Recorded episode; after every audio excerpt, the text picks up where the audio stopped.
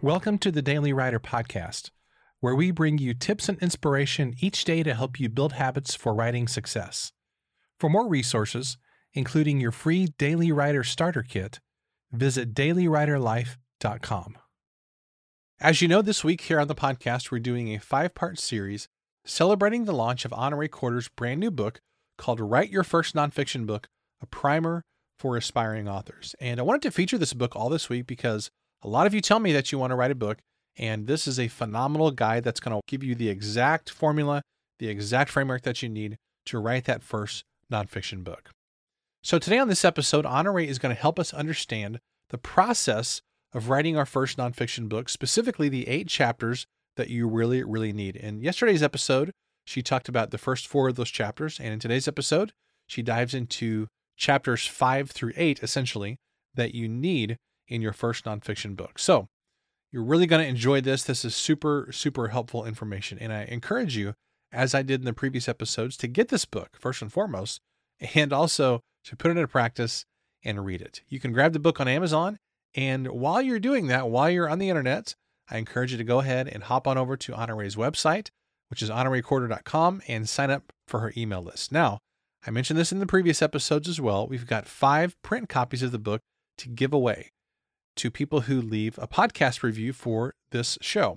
So if you've not yet left a review on Apple Podcasts for the Daily Writer, make sure and do that.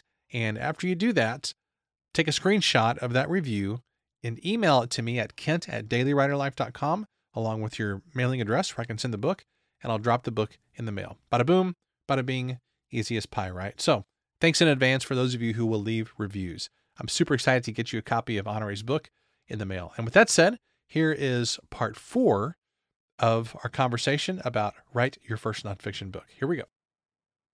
All right, welcome back. We are diving into chapters five through eight of the basic eight chapters that you recommend here. So we talk about chapters one through four in the last uh, short episode.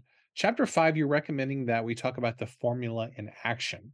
I love this because you're kind of putting hands and feet on whatever formula or framework you're talking about. Um, give us some insights into how how can we think about this in this chapter and what kinds of things should we include if we want to help people to put this formula in action?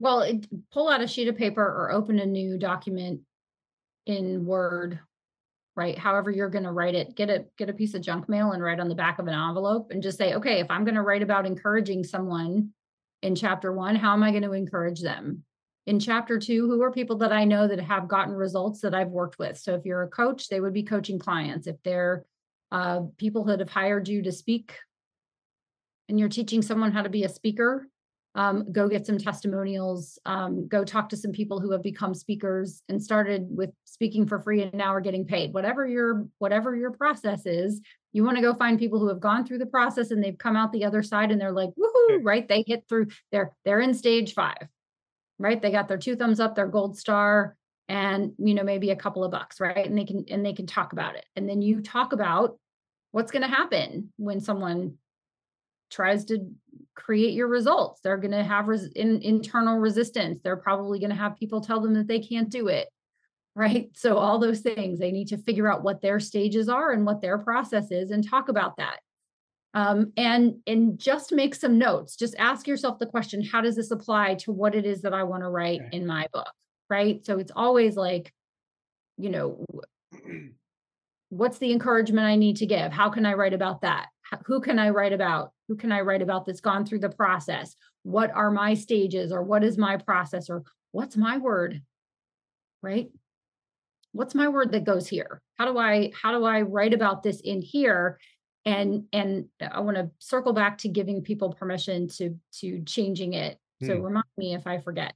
Um and then talk about what it looked like when you did this yourself. Like apply what you're telling people to do to your story. Like tell your story in there or show show people what to do based on what you did. Show them what you did or tell them what you did and then say like you can do this which would be chapter 6 it's like okay now you can become a speaker. Now you can hmm. create your one sheet. Now you can get a speaking agent or you can reach out to associations and learn how to speak. Um, so I want people to kind of pull out a piece of paper and go, okay, so how does this apply to what I'm trying to do in the world? You know, what am I doing? And how can I write about these in these chapters? And so I can keep going. We haven't talked about six, seven, and eight yet, but chapter six is letting the words flow. Like, mm-hmm. how do you get out of your way and, and get the words on paper? Chapter seven is how do you write your first book? This is kind of my favorite part was like, how do I help people to write their first nonfiction book like I wrote my 50th nonfiction book, knowing what yeah. I know? What are the things that they need to know so that they can professionally publish a fantastic book that's really going to serve them? What do I wish I knew in my first book that I know now, dozens of books later? Um, and then chapter eight is kind of like, okay, now this is your call to action. So the the you know in this book, it's like now go write your first nonfiction book. Now as in right now go go go do it. Right? So in your chapter 8 or whatever that looks like um, what is it that you're eh, calling them to do? It's the call to action like now now that you finish reading this book this wasn't a book that you read once and you put to the side and went oh whew, thank goodness this is over i can log it in goodreads as another book on the way to my my book reading goal for the year but i'm actually going to take action i'm actually going to go put it into practice one of the things that I like about about your process here is that you emphasize many times through this book that this process is uh, you got to personalize it to you. So you're not saying that it's right. you've only got to have eight chapters and it always has to be that exact number because in in various books of yours you follow this but it's a little bit different every time so let's say yeah. if you had a framework that has four elements to it is it okay to have 12 chapters and four of those chapters are going to be you're breaking down each of those four steps right. in more detail and then you just kind of have to you're taking this process and you're changing it up according to your personality and your style and what and makes okay. sense for your content and what yeah. makes sense for your content and that goes to word count i mean this book mm-hmm. is is a, a better business book, which is a product that I created to yeah. help people become authors, right? So there's a product that I sell that's a better business book, and it's 15,000 words, 100 pages, 4.2 by 7 in dimensions, right? It's called the Better Business mm-hmm. Book. Um, this book happens to be that same size, a few more words. So there's about 21,000 words.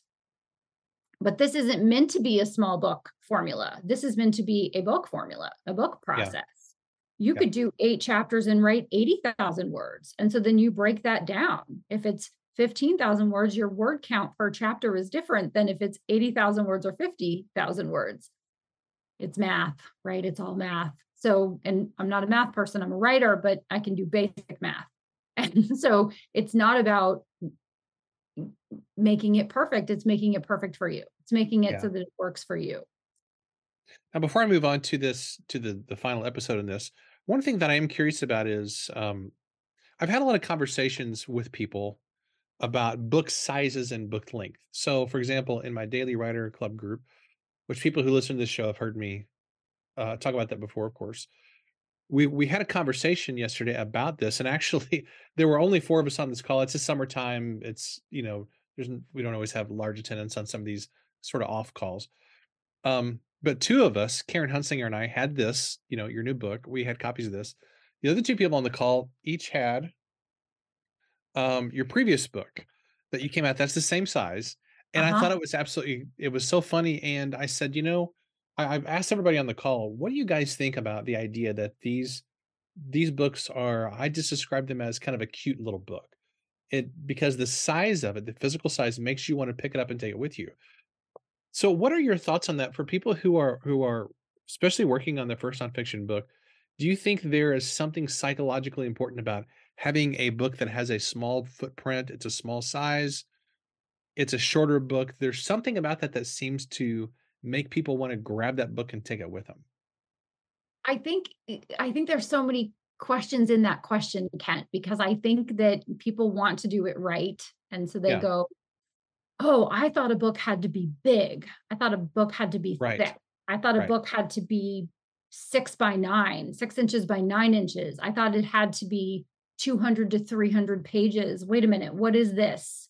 And also, psychologically, from a reader perspective, the book does encourage you to read it because you think, yes, it's only so big. How long can it take me to read it? I can read this in a short period of time. I can fit this in my pocket or Yes. pocketbook, purse, Which is what you intended, right? which is exactly what I intended when I came up with the size originally. It was for my first book.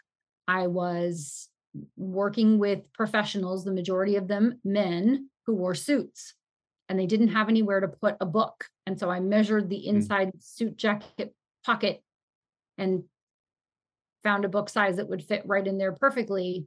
And that's how that whole that's how that all started when I wrote the best selling book formula and chose to do that compact size, it was because the manuscript was about 15,000 words. And mm. I knew that to get words on the spine, it had to be 100 pages. And the only way to get to 100 pages Yeah. was to shrink the size of the book. And so one thing led to the next. And then the, the response has been very positive. Oh, I can read a book like this.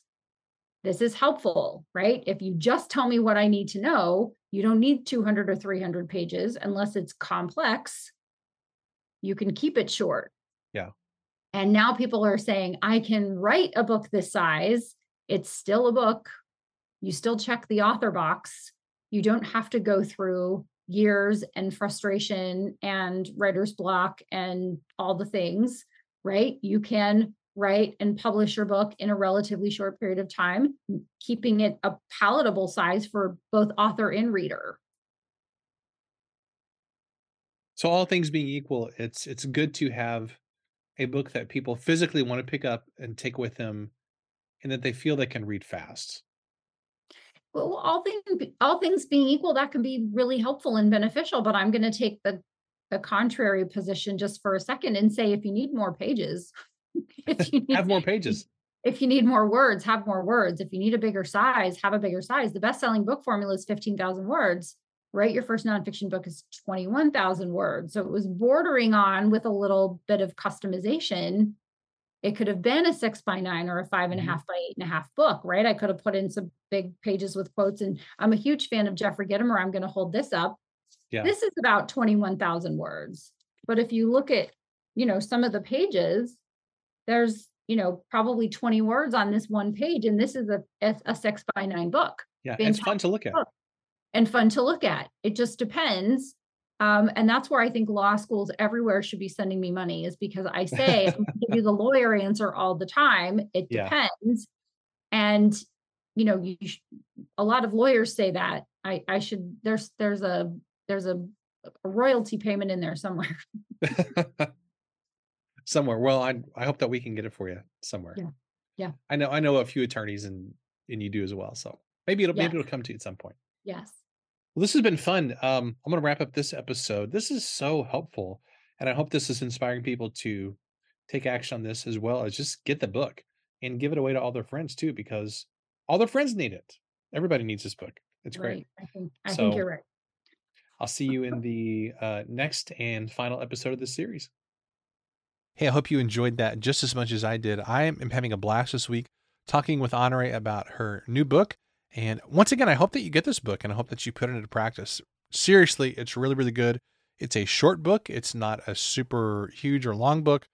And it's once again going to give you the exact pathway that you need to write that first nonfiction book that you've probably been thinking about for a really, really long time. Now, before I wrap up this episode, I want to give a big thanks to today's sponsor, which is Vellum. Now, you've heard me talk about Vellum before, and um, honestly, Vellum is a huge part of my workflow as an author and as a ghostwriter. As you probably know, and as you've heard me talk about before, Vellum is only for Macs. So if you're a PC user, this is not going to apply to you unless you want to get a Mac. And I, I have heard, by the way, I have heard of people who get a Mac just to use Vellum. I know that sounds crazy, but you know, when you're an author and you want to format your own books and you want to have total control over how they look and you want to do it fast and easy and um, and save a lot of money while you're doing it, then Vellum is a great option for doing that. And you know, if this is a big part of what you do, then I don't think it's crazy to get a Mac just for Vellum. And you know, as somebody who's used a Mac for like 10 years, I used a PC and all the years before that. Um, I will say this. Now, I'm probably going to get a little bit of heat for this, but I will say that I have heard of a lot of people who switch from PC to Mac, but I don't ever hear of people switching from Mac to PC. And you know, there are reasons for that. I think if you're a PC person, Godspeed, that's great. Stick with what you have.